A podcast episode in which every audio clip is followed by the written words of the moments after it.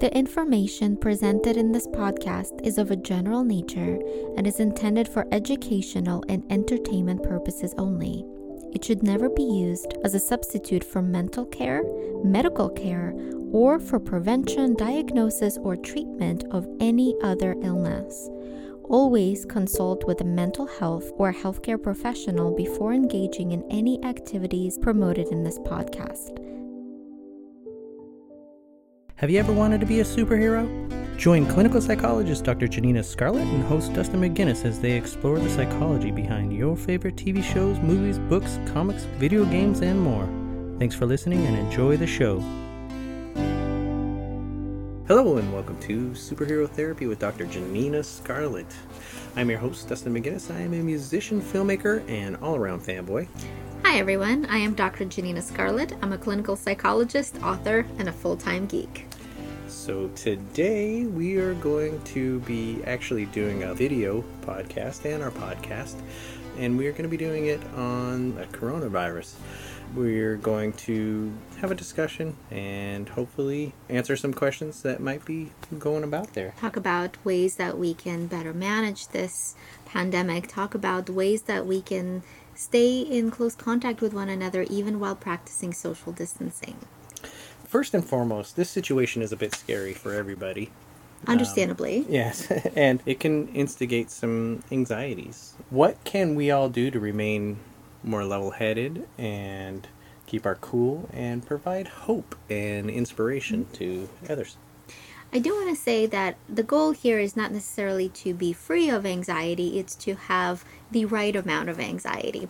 Right? Anxiety, much like stress, it can actually be helpful in that it keeps us vigilant as opposed to complacent, for example. Anxiety can remind us to be careful, to wash our hands, to keep our distance outside of our immediate household of at least six feet apart from other people.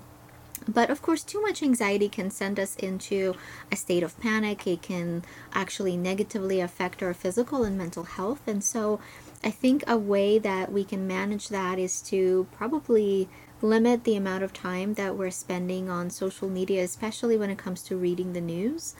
I do think that staying up to date is important, but perhaps limiting our news intake to no more than five at most, 10 minutes a day. Maybe. And also watch what you're paying attention to. I mean, a, a good source mm-hmm. always is to go back to the CDC website. Just Absolutely, absolutely. Making sure that you're using a trusted source. So if you if you live in the United States, then uh, following Center for Disease Control or an equivalent um, website within your own home region. Of course, it does make sense to make sure that the source of information is accurate, but also it's important to limit the amount of time you're spending following this information because as emotional human beings and by emotional I mean humans who are capable of emotion we are we are naturally very empathic and what that means is that if we see one individual who is highly anxious, we might also become highly anxious. Mm-hmm. Think about what happens in little children when they are seeing another child crying, they might also start crying. And so, same thing happens in adults when we're seeing somebody experiencing a lot of anxiety, we might also start to feel anxious ourselves. Mm-hmm. So, I think it's important to create a balance between spending some amount of time watching the news and quite a bit amount of time engaging in productivity and also just as importantly in social connection. And so I think that nowadays, when we're practicing social distancing physically, we really need to be connecting emotionally. And so, what that means is perhaps reaching out to loved ones through Zoom or Skype or WhatsApp or FaceTime or, or many different apps, maybe having virtual game nights or watching TV shows or movies together. I don't know if you guys know this. I'm reaching out to you right now. virtually, virtually, virtually, while keeping at least six feet apart. And my hands are washed. That's true. I don't know if you guys know this, but Google Chrome just created a free extension which allows Netflix users to create something called Netflix Party. Uh, we actually used it yesterday Yeah. with our friends, and so uh, what that means is that you can create, uh, you can download this free extension, and you can stream a Netflix video and invite your friends, where all of you are watching one movie or one TV show live. And then there's a chat little column in the side where you guys can communicate and talk about the movie and make fun of it if you want to. We were watching the other guys, and let me tell you, there's amazing. a lot of stuff you can laugh about. It was it was a really good way to connect with friends to find some comedy, which I think was really necessary in such a dark time. Another thing that we are often hearing in this situation is about the more vulnerable crowd. I happen to, you know, live with Janina, who is immunocompromised, and, you know, there's elderly people. Are there ways we can help the more vulnerable population, even from our own homes? Thank you for asking that. And actually, as somebody who is immunocompromised, I so appreciate the efforts of all the individuals who are practicing social distancing on purpose, who are washing their hands frequently, who are taking the initiative to work from home and to limit their amount of social interactions outside of the home, face to face social interactions outside of the home. Because although for many younger people with healthy immune systems, this kind of virus will hopefully only be uncomfortable but manageable for people like myself with compromised immune system and for people who are elderly this kind of virus can be deadly. And so what might seem like a really small and insignificant action such as washing your hands frequently or staying home or abstaining from handshake or, or a hug from individuals outside of your immediate household might seem like such a small act, but that's an action that is actually saving lives. Because even if you're not showing symptoms, it doesn't mean that you're not a carrier. And by practicing social distancing, you might be stopping the spread of this virus and, again, potentially saving lives. And that's being a hero. Right. And that's what we can all be heroes. I love it. I actually think it's so lovely how many people out there are helping other people. I think it's so easy to think, well, people are awful. It's easy to think that people don't care. You know, when we got boggled down with news, we think that what we see in one or two articles applies to the entire world. And what's interesting about social media paradigms is that they become kind of like a magnet. So, what I found is that if you're likely to open one article, let's say an article related to fear, an article related to how bad the pandemic is, or how certain people are being irresponsible and contributing to the spread of the pandemic, and so it might mean that the next day you might receive 10 more articles that are recommended for you on your particular social media platform that will just be conveniently pulled up for you on whether it's Facebook or Twitter or whatever you're using. But that doesn't mean that that's the whole picture. And I think we need to purposely look out for this kind of a trap, essentially. And we can look at other news too. We can look at news of people helping people and find ideas of how to how we also can help our community. We can contribute to the Red Cross, for example. We can contribute to hospitals. If we have any extra supplies, maybe we can donate them. Maybe if you are someone that is fairly low risk, you can support the elderly people in your community. Or maybe not buy certain items that you don't need. There's certain items that individuals who are maybe not earning as much money Oh, might yeah. be in, in in California, for instance, there is a program called WIC, which uh, essentially is a low-income family support system. They get allotted a certain amount of money, I guess, but it's all specifically towards WIC, and they can only purchase WIC items. And if we go in and we buy up all the WIC items, these people that only have this kind of say income and support. and support they, they are not going to be able to buy or purchase anything especially things like formula and diapers and mm-hmm. you know milk and eggs and there's a lot of essentials that these these families need So I think the important part here is to buy what we need, of course, but also not to go as far as to just panic buy everything in the store, especially items that would be more important for vulnerable population if we're not a part of that mm-hmm. vulnerable population, considering how our choices might impact other people. right So you kind of briefly mentioned earlier about you know how we are kind of getting into this isolated zone where we're practicing social distancing and we're staying in our homes and we're abstaining from social events and things like that outside of the home and gatherings.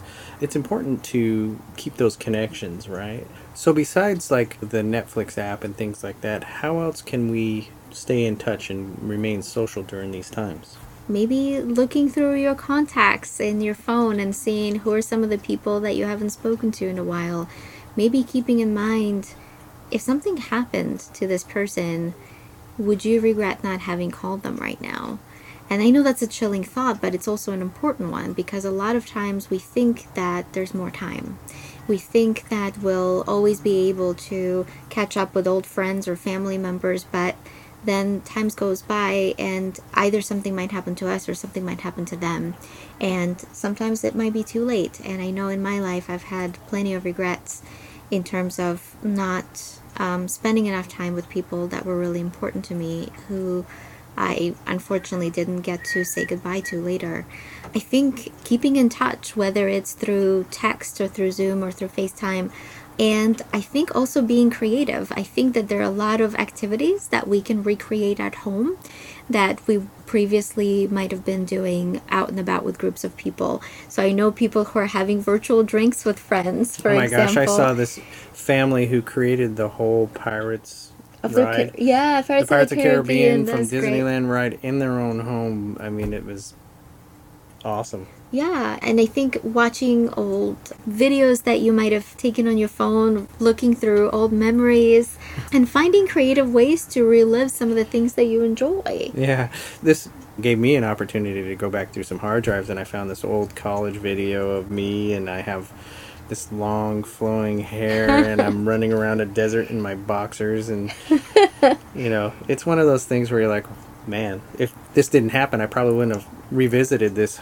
era and got embarrassed. Really, it is embarrassing, but it is fun, you know, to see these things and yeah, to reestablish these contacts that you haven't had in a long time. It is good to reach out to people. That's for sure. I'm finding it.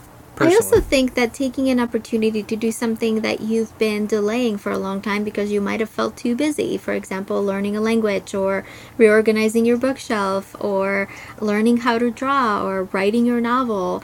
I think that we can look at this as an opportunity to mm. practice some of the things that we have been putting on hold.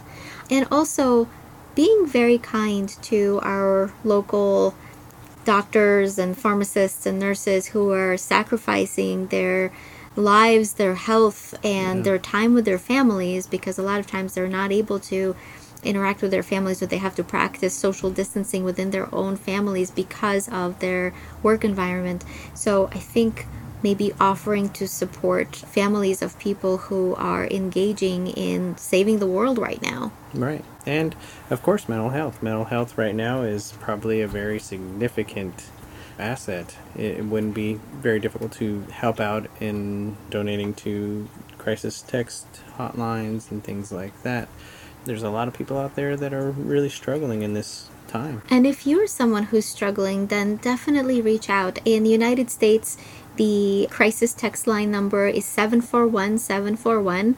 Many other countries also have their own crisis text lines that are free and confidential that you might be able to reach out to. I also think creating an online community or joining an online community, for example, for Supernatural fans out there, hashtag SPN for Supernatural, SPN family, allows you to connect with thousands of Supernatural fans on Twitter where just posting hashtag SPN family and then mm. posting some kind of a message, for example, going through a hard time, could really use some support right now, can allow you to find friends and community online that you might be able to engage with. Right. I was looking on the CDC website, and I have heard that because of these shortages and you know some folks buying too many items that are unnecessary, like hand sanitizer and disinfectant sprays and things like that, they do have like a, a home uh, thing. And again, this is from the CDC's website, so I just wanted to say that you can dilute your household bleach and you can make this bleach solution and essentially it's five tablespoons or one third cup of bleach per gallon of water or four teaspoons of bleach per quart of water.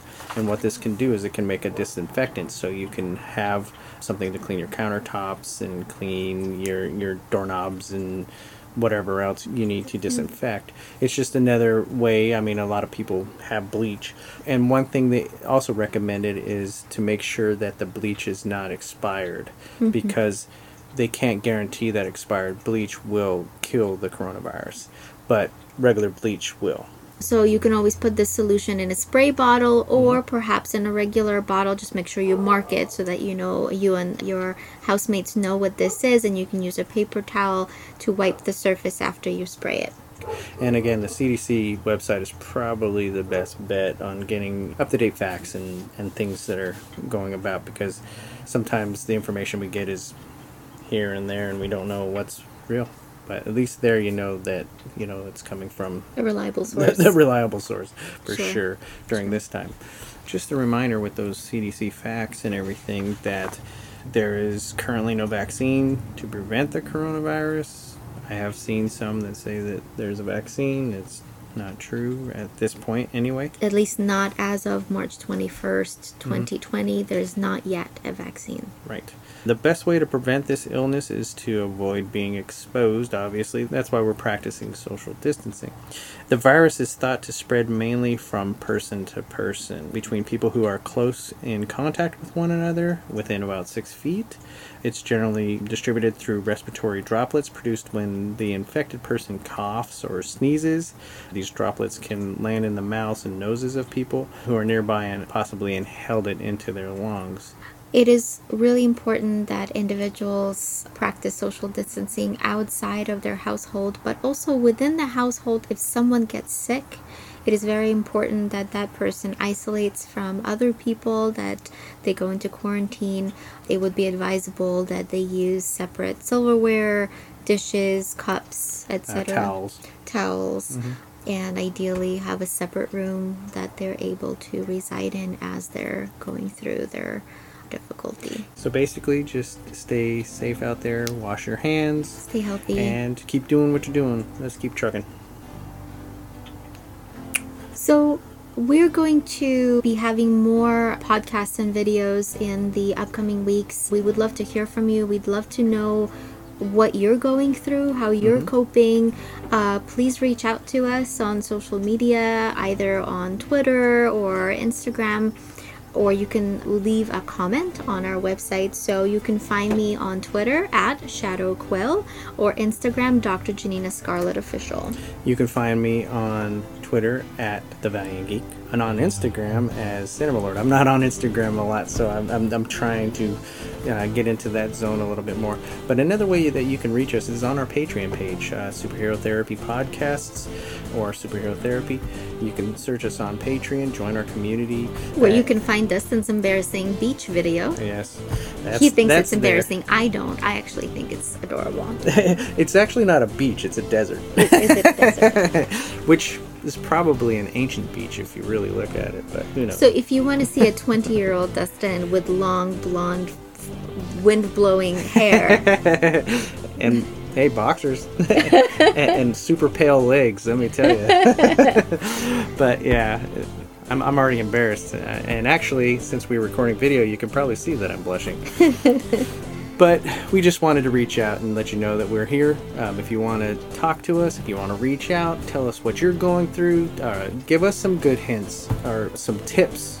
If you want to reach out in any way, we're more than happy to talk to you. And who knows, maybe we can even have a Patreon community where we have a movie night with everybody and we're all sitting there communicating and having a great time and just, you know, making the best of the situation that we're in. So I just want to say, keep doing what you're doing, stay home, be safe out there, everybody, and remember that you're already a superhero. Thank you.